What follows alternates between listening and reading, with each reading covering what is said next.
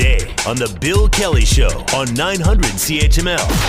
Steelmakers, which obviously has an impact on this Hamilton economy.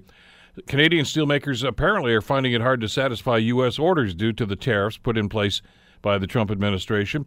Joining us to talk about the impact, uh, Marvin Ryder, business professor at the DeGroote School of Business at McMaster University. Good morning. How good, you doing? Good, glad to be here, Bill. Uh, we shouldn't really be surprised by this headline, are we?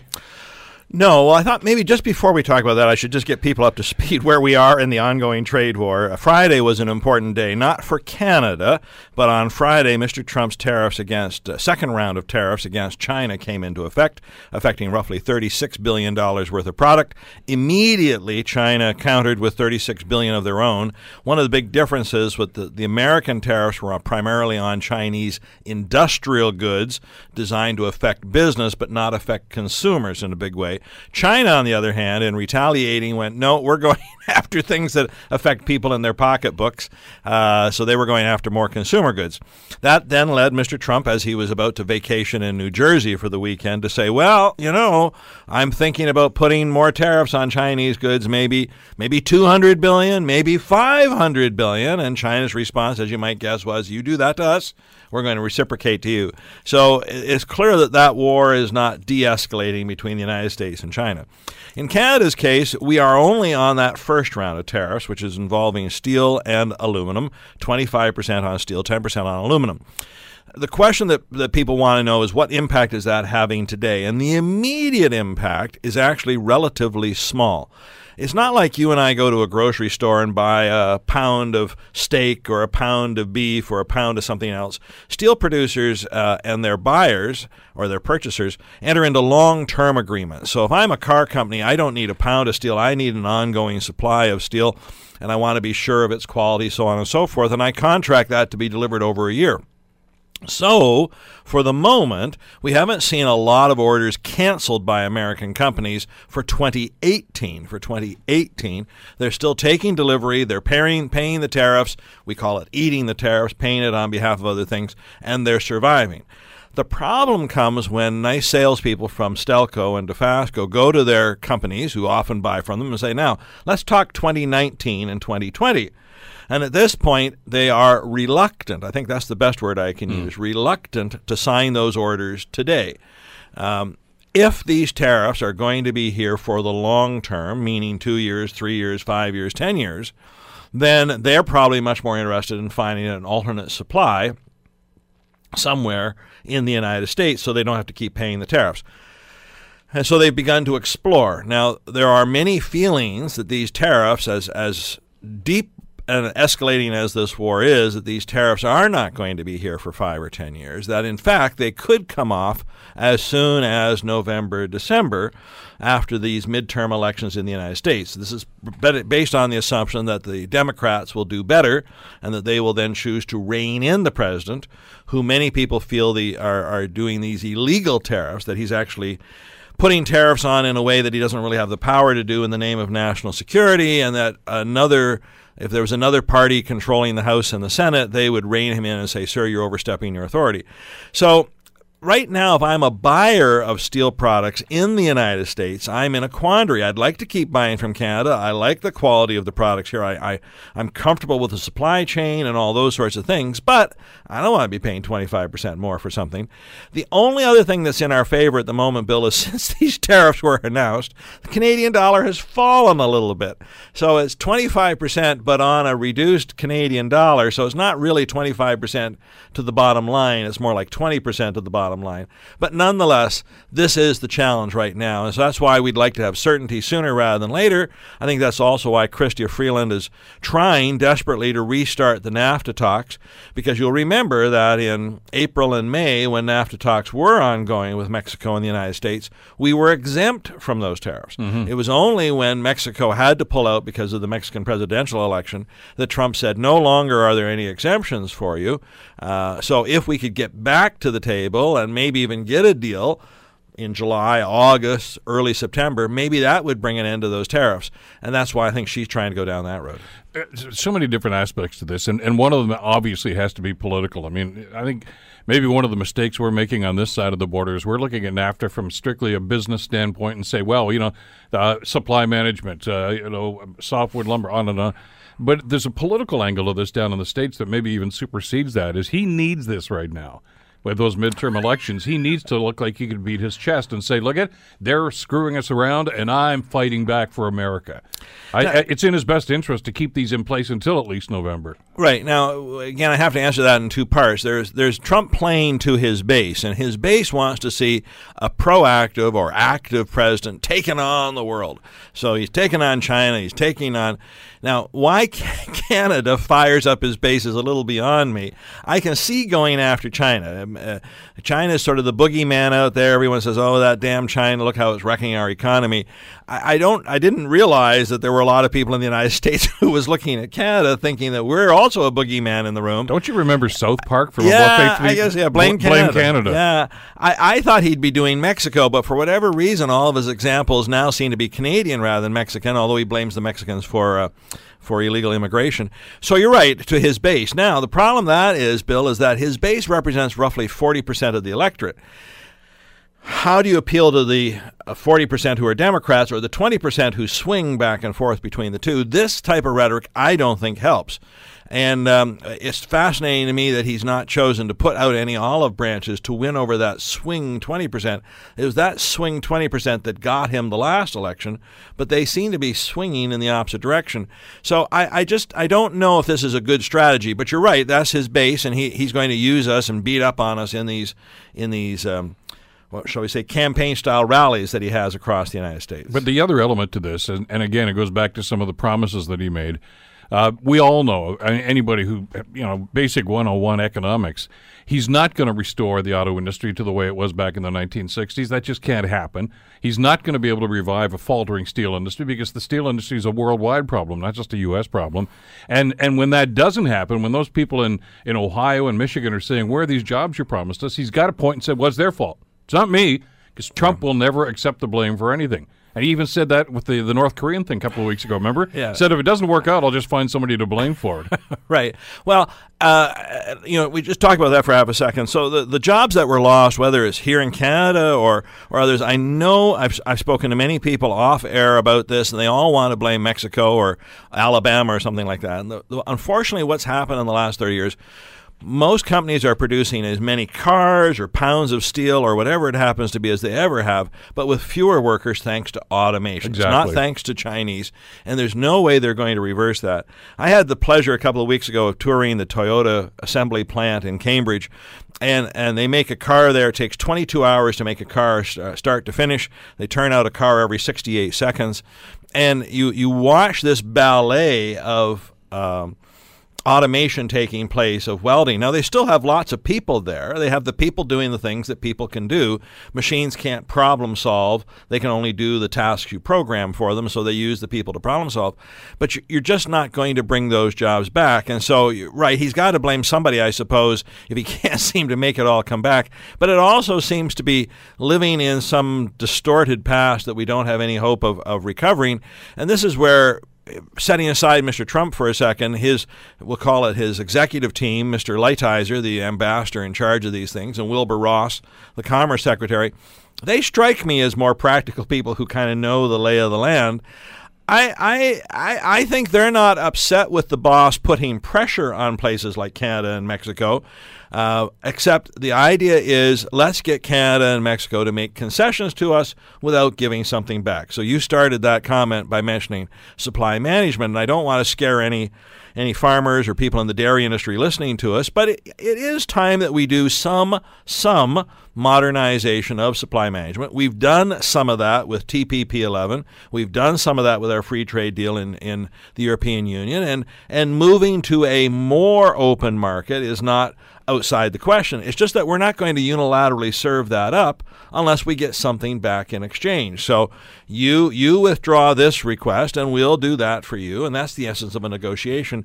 Donald Trump's negotiation is just give me what I want and I won't give you anything. The, the problem though is that we're we're really kind of blind in this. We may well have given concessions on supply management. We'll never know because we don't get the specifics. And we do know as you and I talked about a few weeks ago, there was a tentative NAFTA deal that Trump simply threw back and ripped up and said I don't want this. That could have been the deal. We don't know that. Mm-hmm. So, you know, but your point is well taken. I mean, Trump does not look. He's not looking for fairness here. He's looking for capitulation. it seems to be his tact. You, you, again, you make a point, Bill, that we were trying to bring NAFTA to a conclusion. The, one of the things we said to Mr. Trump is, "What what is your end game in these NAFTA negotiations? Uh, what would what would make you happy?" And and again, speaking of the car industry, that is the major plum in NAFTA. Uh, he wants more North American content in cars that are exempt from tariffs, and he wants more American content. And we had put forward some ideas that would really acknowledge all of the American content that's out there. Uh, I think those ideas were also embraced by the Mexicans. So I don't think they were the problem at the table. I just don't think that turned out to be enough for Mr. Trump. Even though that was the big plum, they said, if that's your big plum, here it is. We can sign the deal he wanted more. So we'll we'll have to see when the tariff when excuse me when we get back to the trade table just what more things he wants. I, I am still hopeful that we can get a deal, but the way to do it is to ignore his rhetoric, stay focused on the task at hand. And I should note as well, Bill, on the weekend I saw a poll of Canadians. 71% of Canadians think that Justin Trudeau and, and his senior advisors are doing a great job with this folio. And I have to say, I agree too. Uh, you can't be distracted by Mr. Trump. That's how he wins in these negotiations. But and of the 30 that are not crazy about it, some of those are, are people in these industries that are saying, you know, what's what's our long term plan? I mean, ArcelorMittal, Dofasco, and Stelco, who's still, still trying to get their legs back under them are, are looking at this and saying we can't go week to week on this. We're going to have to have some long term orders, and right now nobody's biting. Mm-hmm. Or not enough people are buying. I shouldn't okay, make yeah. it seem like it's a, zero sum game, but not enough people are willing to sign the contracts. That doesn't mean they won't sign it next week or the week after if we can give them some certainty and make well, these tariffs well, go away. If Trump's wish were to come true, uh, and they're going to start looking inward and say we have to just go to the U.S. steel mills. Is there enough capacity in the U.S. steel industry to, to meet all the needs of, of what the U.S. needs right now? Yeah, so that's the difference between the, the crisis in steel versus the crisis in aluminum. American aluminum mills are operating at nearly 100% capacity, and they can't meet all the demand. That's why they need Canadian aluminum, primarily out of Quebec. Steel's in a different story. Steel is operating at around 80% capacity. Uh, there is a, still a global um, uh, I don't want to call it a glut of steel, but there's just a lot of steel ability out there. And inconceivably, it would be possible for American companies. Here's the problem. So U.S. Steel gets contacted by somebody and says, I now want to buy from you rather than those Canadian steel mills. U.S. Steel would have to start up that capacity. That's going to take the better part of six to nine months. And they're f- afraid to start that capacity now to have it available in nine months if during those nine months you sign a deal and the, and the capacity is not needed. As we know here in Hamilton, and, and I know people uh, listening to us, their their dream, you talk about Trump's dream, their dream here in Hamilton is a, a, a restart or, perhaps a brand new blast furnace in Hamilton. But that's a 50, 75 million dollar process that would take nine months to a year you don't go spending that kind of money unless you're pretty sure you're going to need that capacity. And that's the problem. If the tariffs are reversed tomorrow, then the demand for U.S. Steel to start up its plant goes down. I actually think Trump's endgame here, as much as it is to get orders to American steel companies, is also just to just to disturb the marketplace. If he can get people to rethink their long-term contracts or delay them, in that sense, he's already won because he's causing uncertainty in the marketplace, and that's really what what he wants to do. Because then again, that will put pressure on the Canadians and the Mexicans come back to the table, be more conciliatory, or look what I'm able to do in your market space. And and I, I in this case, I, I dug in my heels. I don't want to see the bully win. well, I, yeah, well, I, I, that, that's a growing camp as far as that goes, uh, and we have to, I guess, always remind ourselves that uh, you know this is not just an isolationist thing. This is not Canada versus the U.S. because what he's doing here He's also doing to European nations, to the UK. I mean, this this is a, a, global problem. Exactly. He's doing it to everybody, Bill. And this is what you find even more bizarre. If if this fight was just between the United States and China, I'm going to say maybe it's understandable. China has grown, it's the second largest economic power. America is feeling threatened, so this is their way of responding to it. But he's taken on everybody Canada, Mexico, the European Union, uh, India, Japan. Uh, everyone around the world who, who were seen as allies of the United States, and you hear them in these rallies saying it's time to you know, it's time for them to get off the gravy train. They've taken advantage of us. They've hurt us. Uh, Bill, if if these other countries have hurt the United States, it's because American industry has not remained competitive. It has nothing to do with the president. Has nothing to do with the tariff policy. It might be because American industry has gotten fat and hasn't hasn't innovated and been efficient and what have you, as other places in the world have.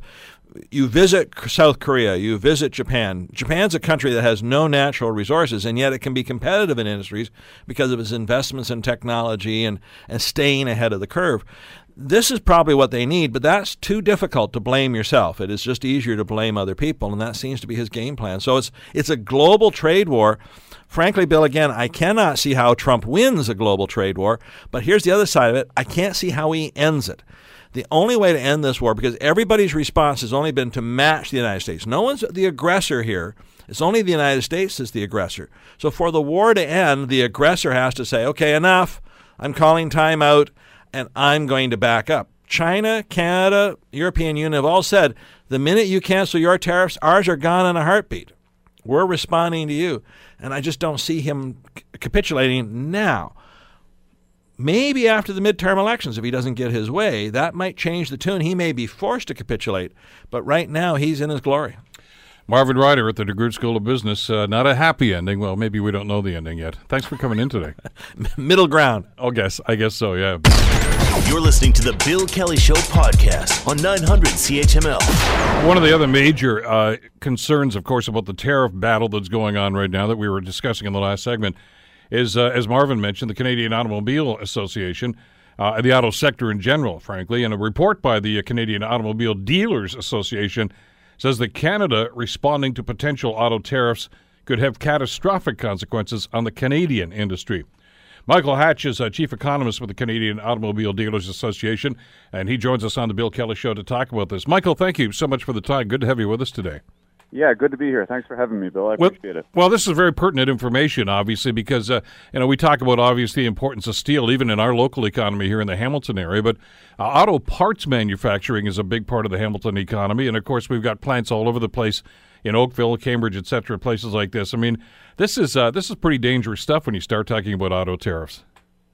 Yeah, it's, it, it really is. I mean, we put out a report a few days ago that outlines the threat in a worst case scenario. And when I say worst case scenario, I mean a couple of things that are still largely hypothetical. The first, of course, being uh, the potential um, imposition of tariffs on automotive imports into America by the U.S. government, which is something that the president has threatened, uh, you know, as recently as, as a few days ago, uh, and as high as 25%, which would be catastrophic, obviously, for the Canadian manufacturing side of things. Um, you know, we make almost 2 million vehicles a year in Canada that get exported to the U.S. market. A 25% tariff would have a catastrophic impact on that manufacturing footprint. We represent, of course, the retail side of the economy in Canada, the dealers, which there's more than 3,200 in every town and city across the country, 156,000 people working for those dealers. Um, and, and the worst case scenario for us is if Canada then responds in kind with a retaliatory tariff on uh, vehicle imports coming into Canada, which would represent a tax hike on the Canadian consumer of between five and nine thousand dollars. So these are massive numbers. Uh, you know, more than hundred thousand jobs would be at risk in Canada in the event of that worst case scenario. But we're optimistic that the worst can be avoided. Well, I hope you're right. Uh, I, I want to go back maybe to, to tariffs 101, if we could, for just a second, Michael, because I know you touch on this in the report about the cost to consumers, and, and obviously from the dealers association, that's that's the the lens in which you're looking at this, and that's understandable. That's part of the economy. That's whether or not I can afford to buy a car or my daughter can afford to buy a car. Uh, these are all major concerns that all of us are going to be sharing at this stage. But from what you're telling us in the report, uh, the concern here should be on both sides of the border because this is going to impact U.S. consumers as well. Well, well you're absolutely right. And the immediate threat right now, as it stands today, uh, the immediate burden is is faced primarily by the U.S. consumer. The U.S. consumer right now is staring down the barrel of this potential tariff imposition by the United States, because really, uh, you know, as we've said in our comments today, in a, in a trade war, you're not pointing the guns at the enemy; you're pointing the guns at yourself. and pulling the trigger on a tariff is really imposing a massive tax on, on yourself. Um, and, and again, we're, we're confident that in Canada the worst can be avoided in terms of a reta- retaliatory strike. Um, if America does go ahead and impose its own tariff on automotive imports, which of course they may well do, we, we, we hope they don't, but we can't hope to have any control over, over what America does. But we can't control what we do here at home. Um, and, and what we're saying is that there is a growing sort of realization, I guess, if not a consensus, that we just can't afford to keep going tit for tat with America, particularly when we're talking about the size and scope of the industry that's impacted here. We're talking about 150 billion dollars. That's billion with a B in annual automotive trade that exists between Canada and the United States that would be put at risk in any kind of tariff war. Uh, and ultimately, the consumer would would pay that price. And what we are advocating for is policies that are pro-consumer. Ultimately, if the consumer is looked after, then the economy is going to be in better shape, and, and our members are going to sell more vehicles. So uh, we really think the consumer should be paramount uh, in in all policy making. Right now, though, it's the American consumer that that is facing the most immediate threat. Michael, I don't want to drag our, both you and me into the quagmire of the NAFTA negotiations, but obviously the auto sector is a big part of that. Uh, but what car is made in America, what car is Canadian, etc. On back and forth, and I don't know that, that that debate has been settled yet between those people that are sitting around that negotiating table. But that's certainly going to have an impact on on what we're talking about now. Yeah, of course it is. And you know, NAFTA is a, almost a 30-year-old agreement that uh, you know should be updated in certain key areas. Um, but the reality is that over the past nearly three decades of NAFTA, the North American auto industry on the manufacturing side has become one of the most integrated and one of the most competitive in, in the entire world. Um, so certainly, given the fact that it's almost 30 years old, there are some things that can be updated to, to, to reflect uh, the modern world and, and, and the modern economy. Uh, but obviously, we're in favor of retaining NAFTA largely uh, as it has existed over the past 25, 30 years. Uh, it's made for again the most one of the most competitive automotive manufacturing industries in the world between Canada, the United States, and Mexico. Um, and it's brought, more importantly, untold benefits to the consumer on our side of the border in America, in Mexico. Uh, ultimately, trade is about bringing um, bringing benefits to the consumer, which it has done. I mean, in Canada, we're coming off in 2017 the fifth consecutive record year for new car sales, and the first time we've ever hit two million new car sales in Canada, in fact, was in 2017, and, and we set the record five straight years, and we're right on that two million pace again this year. Uh, so the consumer is responding to the benefits that have been brought to, to the economy through NAFTA and, and, and other developments over the past uh, number of decades that has really increased the vehicle, or sorry, the value proposition in the new vehicle market. When you look at the quality of the product that's available for the price today, uh, it's really better than it ever has been. The consumer has continued to respond to that. Uh, so, you know, what we're saying is let's not do anything to jeopardize that.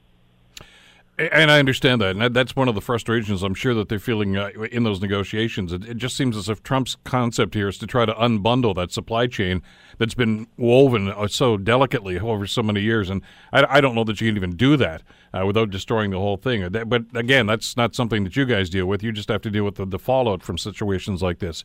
And and you know, the, again, to put this in context I mean, this is an industry that's gone through an awful lot of ups and downs. In 2008, 2009, of course, the industry got knocked to its knees. A lot of industries did, of course, because of that recession. But they've come back, especially from the retail standpoint. Yeah, for sure. And you know, there's a lot of people working in the industry today that that weren't even around for that, but I was. That's a decade ago now, um, and we saw what happened overnight. Nearly, we lost almost 20% of our market in Canada when the recession hit at the end of 2008 and going into 2009. It was a very challenging time for the industry. Uh, we think that the current threat is potentially even worse than that. The, the potential downside on this tariff escalation or potential tariff escalation it, it could be even much more severe than what we saw in 2008, 2009. Uh, but again, we're, we're confident that the worst can be avoided. Uh, after 08, 09, you know, there was a lot of um, pain in the industry. There were a lot of people that lost their jobs. But since then, we've recovered, to, again, to a point where we've set five consecutive uh, sales records in Canada. So the industry did come back. Uh, employment uh, on the retail side in Canada is at record highs, and it has been for a number of years now. So it did come back. You know, we, feel that whatever happens in the short term with regards to our trade position with the United States, um, you know, the industry will be okay in, in the long term. But you know, we have a, a, a short and immediate term to get through before we get to the long term, and we hope that in that short and, and medium term, that you know, again, the worst can be avoided, and that cooler heads will prevail, and and we will continue to see an integrated North American auto sector that will continue to bring massive benefits to the consumer and, and to the worker on both sides of the border. There are some numbers here that we need to talk about, and, and again, I don't want to spend too much time going back to that recession, but I mean, it was it was devastating, uh, and we lost some iconic franchises and dealerships here in the Hamilton area that have been around for generations.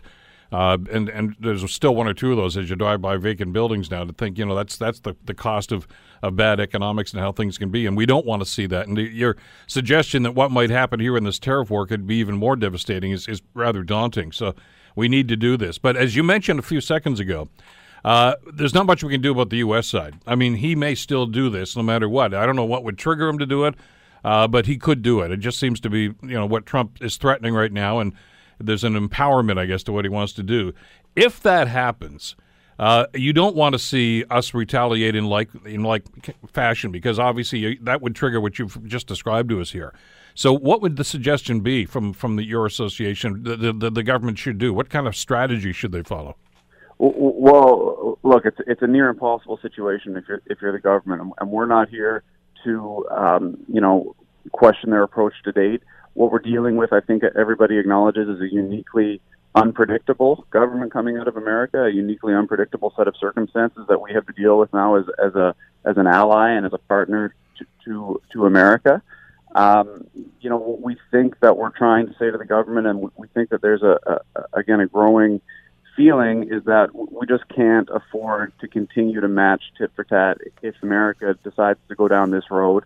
Um, we can't afford to match them uh, in terms of retaliatory tariffs on auto uh, trade between Canada and the United States. It would just be too catastrophic. The impact on the consumer in Canada would be devastating, and the impact on employment in Canada would be devastating. So, you know, what we're urging the government to do is to continue doing what, the, what they've been doing, which is leveraging all of those voices in the United States that share our position and that share our concerns, whether it's congressional leaders, or you know governors of the 35 out of 50 states in America whose number one trading partner is Canada. It's 35 out of the 50 states uh, trade with Canada more than any other country. So you know, trade with Canada is hugely important to the vast majority of Americans. Uh, there's a, a huge number of political leaders in Congress and in, and in the states that are delivering that message on our behalf, and our government, to their credit, is uh, engaging with those people and pushing that message. But ultimately, of course, we can't control. Nobody can, can control what the president does, particularly this president. Um, and and if he does pull the trigger on tariffs um, in terms of auto imports going into America, again, we just can't afford to match that dollar for dollar or tit for tat. Uh, we've got to look at other ways to uh, uh, mitigate what would be a very challenging set of set of circumstances. But again, we hope that the, the worst can be avoided. Uh, we have to continue renegotiating NAFTA in good faith as we have been doing and and hopefully we can arrive at a at a at an agreement and a set of uh, policies uh, that everybody's happy with and that we can all walk away with and that everybody can um, present as a victory to, to their respective electorates. Uh, what you've just outlined is a very pragmatic and, and, and, well thought out approach to this, and I agree with it totally. The, the problem, I guess, among many that, that we're facing right now is there's a political element to this that you and I have no control over, and that's the fact that there's an election going on in the states, and protectionism plays well to the to, to the Trump base and to, to some of those people that may gravitate toward that, and uh, you have to put that on the same plate as as well. The impact it's going to have on many of those states that are trading with us right now. It's a matter of uh, you know who's going to win that that that battle of the minds. Yeah, that's right. And obviously, we're well aware of the political dynamics going on in the states. I mean, we've been in touch with our American counterparts representing U.S. dealers, and they're of course even more plugged into what's going on in, in America. And they themselves are advocating, as we are, for the American consumer, because ultimately, if the consumer is taken care of, then our members and the economy is is taken care of. But obviously, we're aware of, of the political reality in America. We've got midterm elections for Congress coming up. Uh, you know, you, you, you've got every Congress man and woman uh, standing for reelection. You've got a third of the Senate in America standing for reelection, and there's a possible uh, possibility of a switch in, in one or both of those houses in terms of who, who's running the show. So it's a, it's a very fluid set of political uh, circumstances in America, and that's obviously uh, you know, part of the process, and, and and it would be naive to bury your head in the sand and pretend that that's not part of the process. But it's also part of the process on the other side of things, because there's plenty of people in America, and in some of those key congressional districts and, and Senate races, uh, where people are increasingly realizing that, hey, you know what? Maybe there's a downside to this kind of rhetoric coming out of the White House. Maybe there's a downside to imposing a 25% tax on ourselves. Um, and, and, you know, we're seeing that message being delivered in terms of the political process in America as well. And it's being delivered to the president and his team th- through the congressional leadership that, you know what, um, perhaps it's not the best idea to impose a 25% tax on ourselves uh, on an industry and on a trading relationship that's worth a half a billion dollars every single day. Uh, so we hope and we're confident that in the end that positive message will win out um, in the current political cycle in, in America. If in fact these are imposed, though, and again, if, if you know Trump is totally oblivious to that common sense approach to this, uh, to again, whether you know, I want to go back to the 2009 recession, where actually the federal and, and, in this case Ontario, of course, the provincial government stepped up and said, "Look, we've got to help the auto industry," and there were some tax incentives, there were some loans, etc. But anyway, there's a package put together uh, to try to make it viable. Uh, would you be looking for some sort of action like that from the government as a, as a protectionist move, as opposed to retaliatory tariffs? Yeah, I mean, again, what we're calling on the government to do is, is to be ready, to, to be ready for the for the worst, to prepare for the worst, and hope for the best, which is what we're doing as as an association, as an industry, and as individual members. But if it gets to the worst case scenario where, where tariffs are imposed by America and, and then retaliatory action uh, imposed by the Canadian government, um, you know, we're looking at the government to be ready with a suite of policies to support the industries and the consumers that are going to be impacted. So what we're asking for is for any length of time that Canadian retaliatory measures would hypothetically be in place to have a sales tax exemption for new car sales in Canada. We're also asking the government to consider a robust vehicle scrappage program, which would be an incentive for consumers to retire and get rid of older, dirtier, more polluting vehicles and replace them with new cars, which has the added benefit of, uh, uh, you know, having a, a very strong environmental component to it as well, given the fact that new cars are so much cleaner, so much more fuel efficient than old, old vehicles, and and, and that's a, a policy that has been implemented in the past with success to help the industry th- through challenging times and to give a benefit to the consumer, um, who again ultimately will be paying the biggest price in any kind of escalation and, and tariff war with, with America. But we're urging the government not to get there, obviously, and, and to avoid that worst case scenario. And obviously, that, that they're doing uh, that, and they have the same viewpoint that you know we have to do everything in our power to, to avoid that that scenario where we're imposing massive multi-billion tax hikes on ourselves, which again is effectively what you're doing in a in a tit for tat tariff escalation. Michael, you mentioned earlier you're in conversation, obviously, with your American counterparts, the American automobile dealers. Uh, are, are, they speaking with one voice with you on this issue? Yeah, of course, and and, and you're right. We, we are in contact with with them, um, and they are again advocating for the American consumer. They are delivering the message that you know the consumer is uh, you know stands to bear the brunt of the impact of any any moves by the American government because a tariff is is effectively just a tax hike on yourself. Um, you know, the American consumer depends on an integrated North American and, and, and, and global trading system for that matter. Uh, but on the automotive side, particularly an integrated and smooth, uh, smoothly flowing set of trade policies between Canada and the United States and, and Mexico. And the American consumer depends on that um, that you know that free trade in, in, in automotive. Um, you know, for example, in Canada, we made 2.2 million vehicles in this country last year, um, well over 80% of which went to the U.S. market. Uh, so that's almost 2 million vehicles, finished vehicles that were made in Canada that um, were destined for the American consumer. Um, any, you know, tariff those imports into America, whether it's 25% or anything close to that, would represent, again, a massive tax hike on the American consumer. And they are the ones right now looking at the most immediate threat and our American counterparts are, are busy delivering that message in Washington and elsewhere.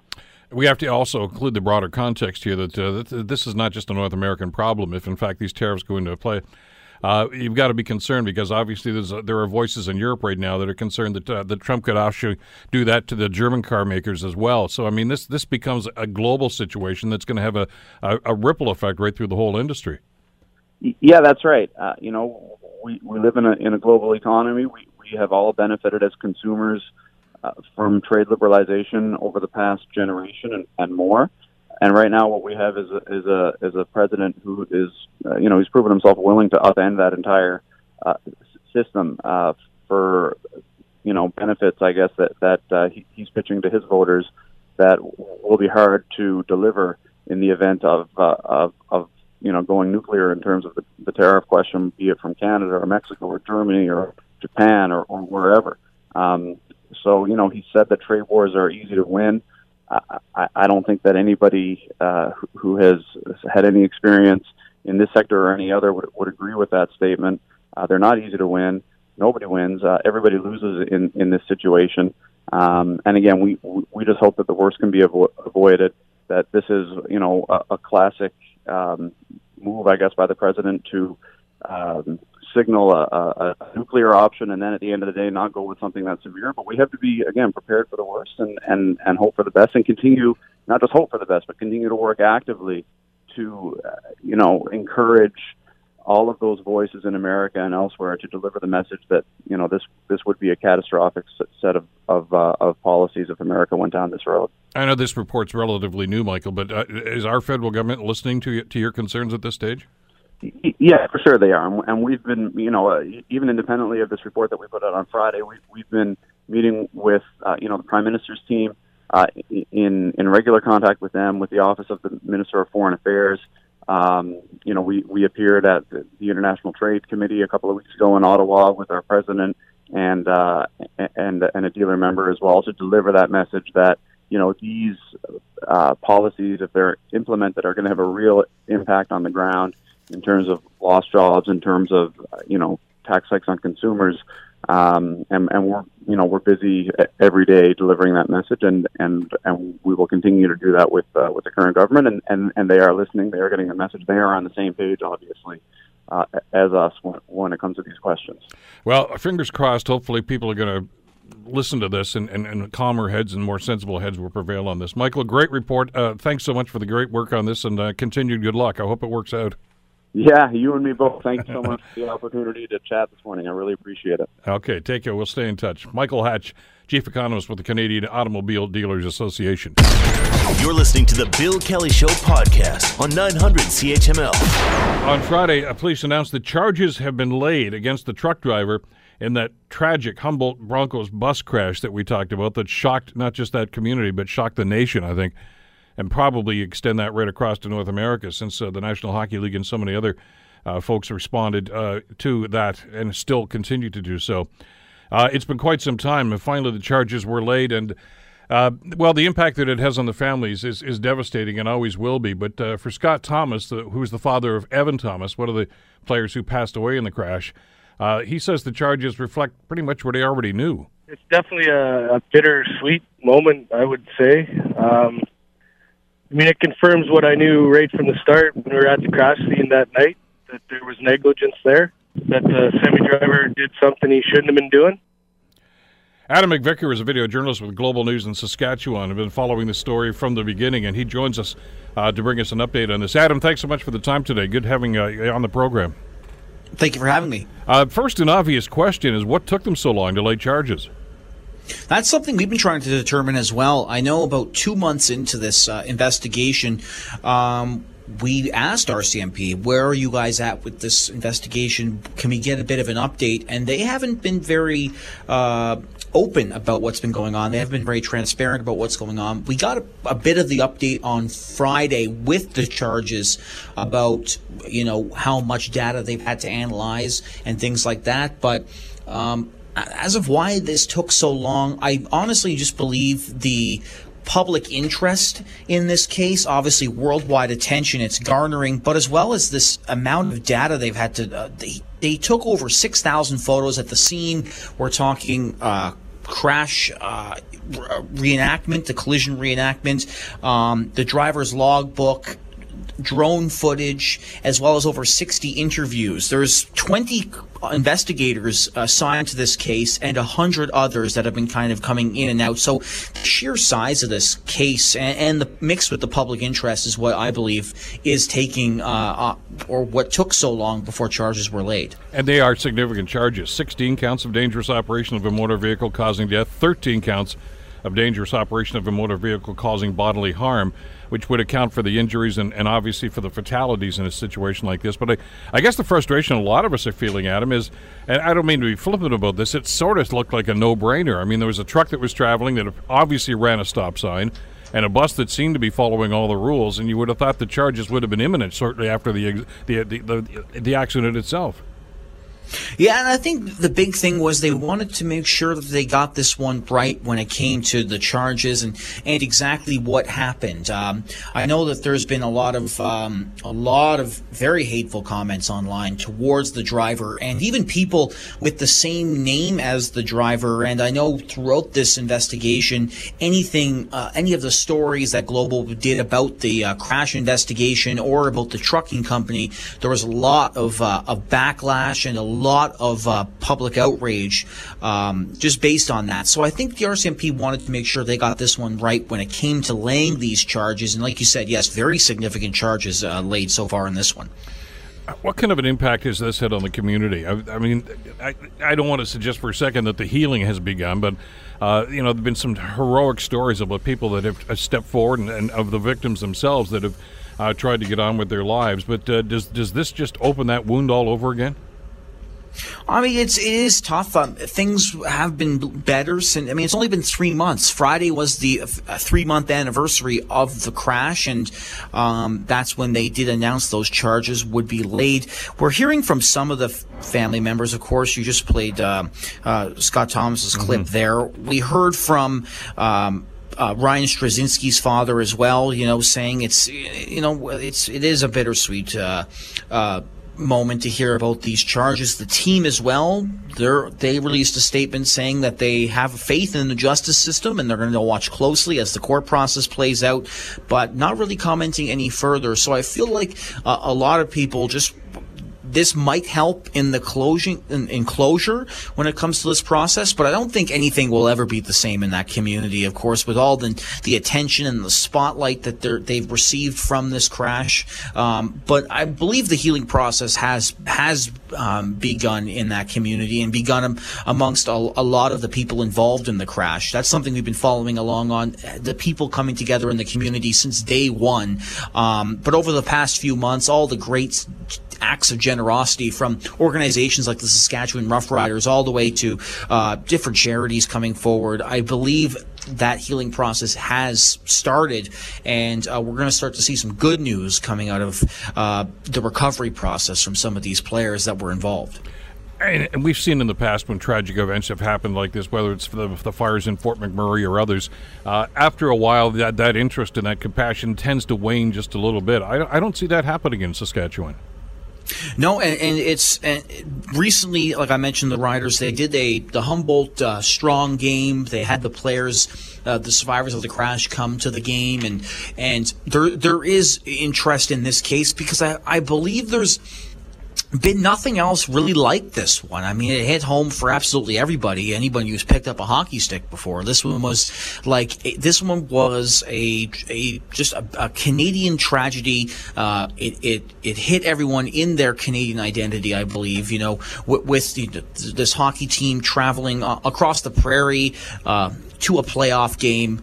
Uh, we've all been there. And I believe that's why this one's gotten so much interest and why the interest isn't isn't stopping. And of course, as the court process plays out, where that interest is only going to increase, I believe, with what is going to come out of this whole thing. Well, and we've seen this. I mean, obviously, there have been other tragedies similar to this one in the past and in very similar circumstances winter driving, uh, hockey tournaments. Uh, but it is, you're absolutely right, it is part of Canadiana and it, it has touched the, the hearts of so many people. I mean, even of course, you know, legendary Tom Cochrane rewrote that great song of his, uh, you know, Big League, uh, to, to, try to, to tailor it. Uh, to try to, I guess, to empathize with the families in Humboldt, and it, you, you, don't often see that extent of, of, of, of compassion for this, an ongoing compassion, but uh, but it's certainly evident in this case. And that's what, something I realized you know, when I, when we were actually in Humboldt, um, the the night of the vigil, and that's when it kind of hit. Um, originally, prior to that, I guess, when I was in Nipawin, the night of the crash, uh, seeing social media when we got to the hotel room, it was like 4 a.m., and seeing the how far this thing spread uh, when we were there in Nipawin, and then when we got to Humboldt on that uh, Saturday, uh, and then the uh, the Sunday with the vigil, it, it, just that's when you really saw this the sheer reach of of this tragedy um, and and the people that came out. That's when I really realized that this thing is is unlike anything I've ever seen before uh, in my lifetime.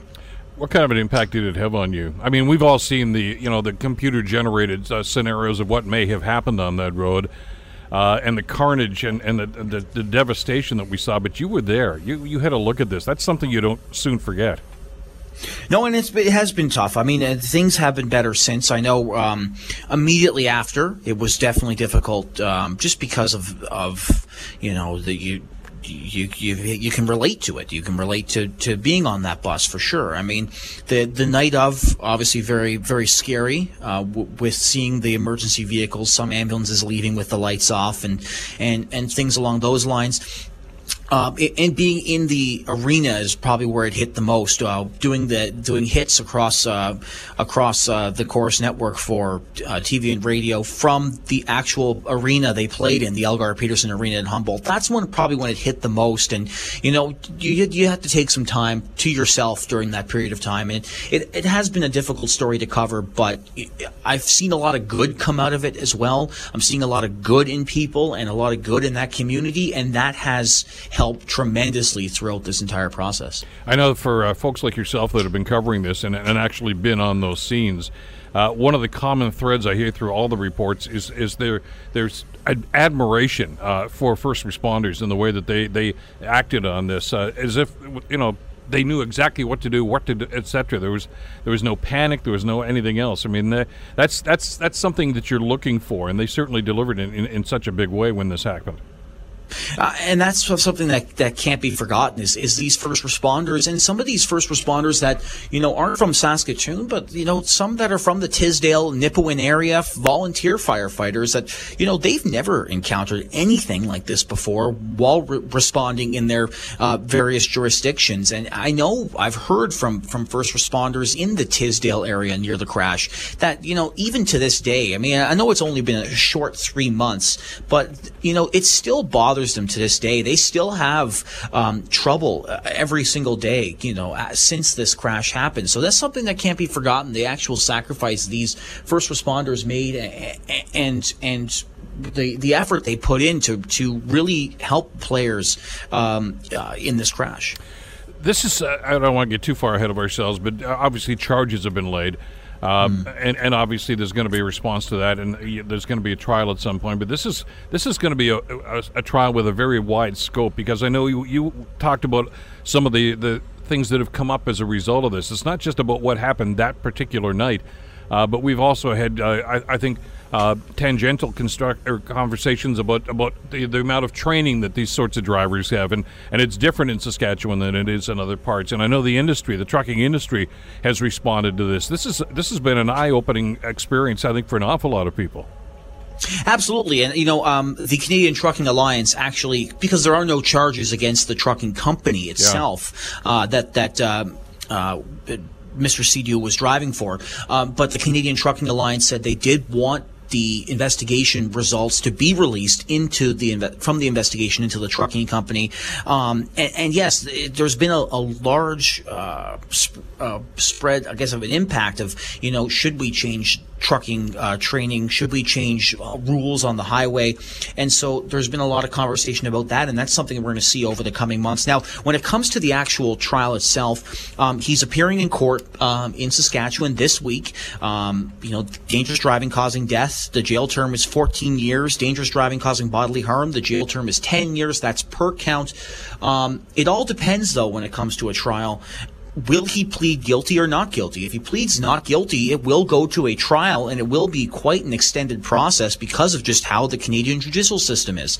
But if it, if he does plead guilty, it will be a shorter process. We will still hear what kind of get a picture painted about what happened, and that's when um, so that's something we have to we have to wait to see what's going to happen here. His lawyer has not said anything, uh, uh, did not respond to requests for comment, so it's only a matter of time before we see this whole thing unfold.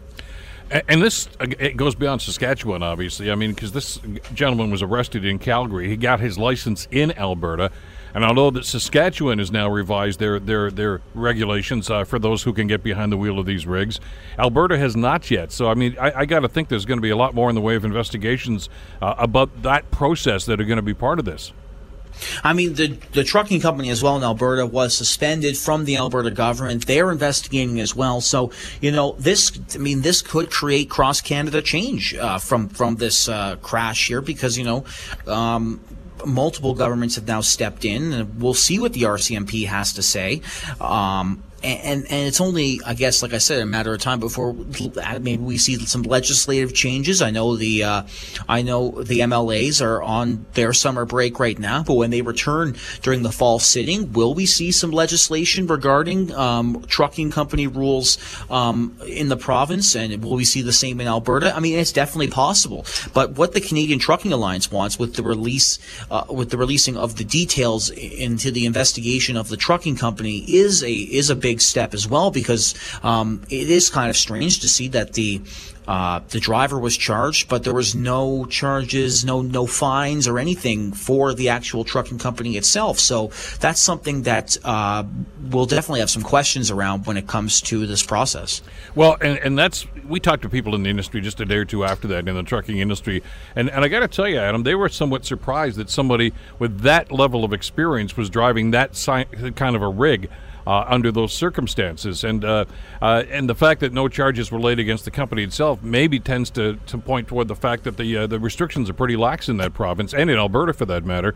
Uh, and that's that's got to be part of this conversation and that's and that's definitely got to be part of the conversation. But prior to my reporting career, back way back when, I, I worked for a trucking company uh, in a warehouse, making money during my summers for to go to school.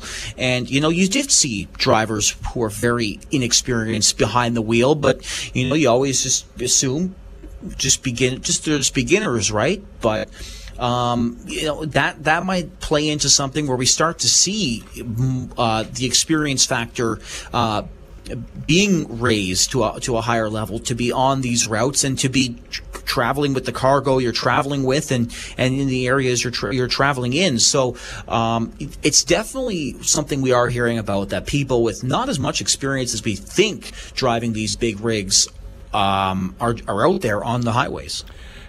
How's how's the community responding to this? As you mentioned, that the anniversary of this was just a couple of days ago, the three month anniversary. Uh, and we've seen some of the stories of, of, people that have been released from hospital and started their rehab, and, and those are remarkable stories in and of themselves. But uh, but this cast a, a, large cloud over this whole community. Are they are they are they moving on? I, if you can never forget this, but at the same time, this seemed to be a very caring and a very uh, tight knit community. And, and, I can only imagine the community has just gotten tighter since this. That's something um, we noticed immediately was how quickly everybody came together uh, uh, at the arena there uh, throughout the weekend and into the week uh, of that crash. Um, and then post that post crash now we're seeing you know the saskatchewan roughriders during training camp did a practice out there and the entire community came out. Uh, quilts uh, were made and being sent from across canada around the world being sent to the arena. Um, and and now we're hearing that that first game um, is going to be broadcast nationally on on tsn uh, when they return. And you know um, so the community i would imagine is definitely healing it's not going to be a quick process. It's, this is going to take time, but it, each little showing of support, I believe, does help, and and and the community definitely is seeing how much attention this thing is getting, and and I, I would imagine from from their perspective, they are feeling that as well. Very emotional time, obviously, for the people in Humboldt, Saskatchewan, with these charges being laid. Uh, Adam, thanks so much for the great work you're doing on bringing these stories to us, and thanks again for the time today. No, thank you for having me. Take care. Adam MacVicar, video journalist, of course, who works for Global Saskatchewan with uh, the story of the reaction uh, to that community, that uh, very tight knit community after charges laid in that tragic accident. The Bill Kelly Show, weekdays from 9 to noon on 900 CHML.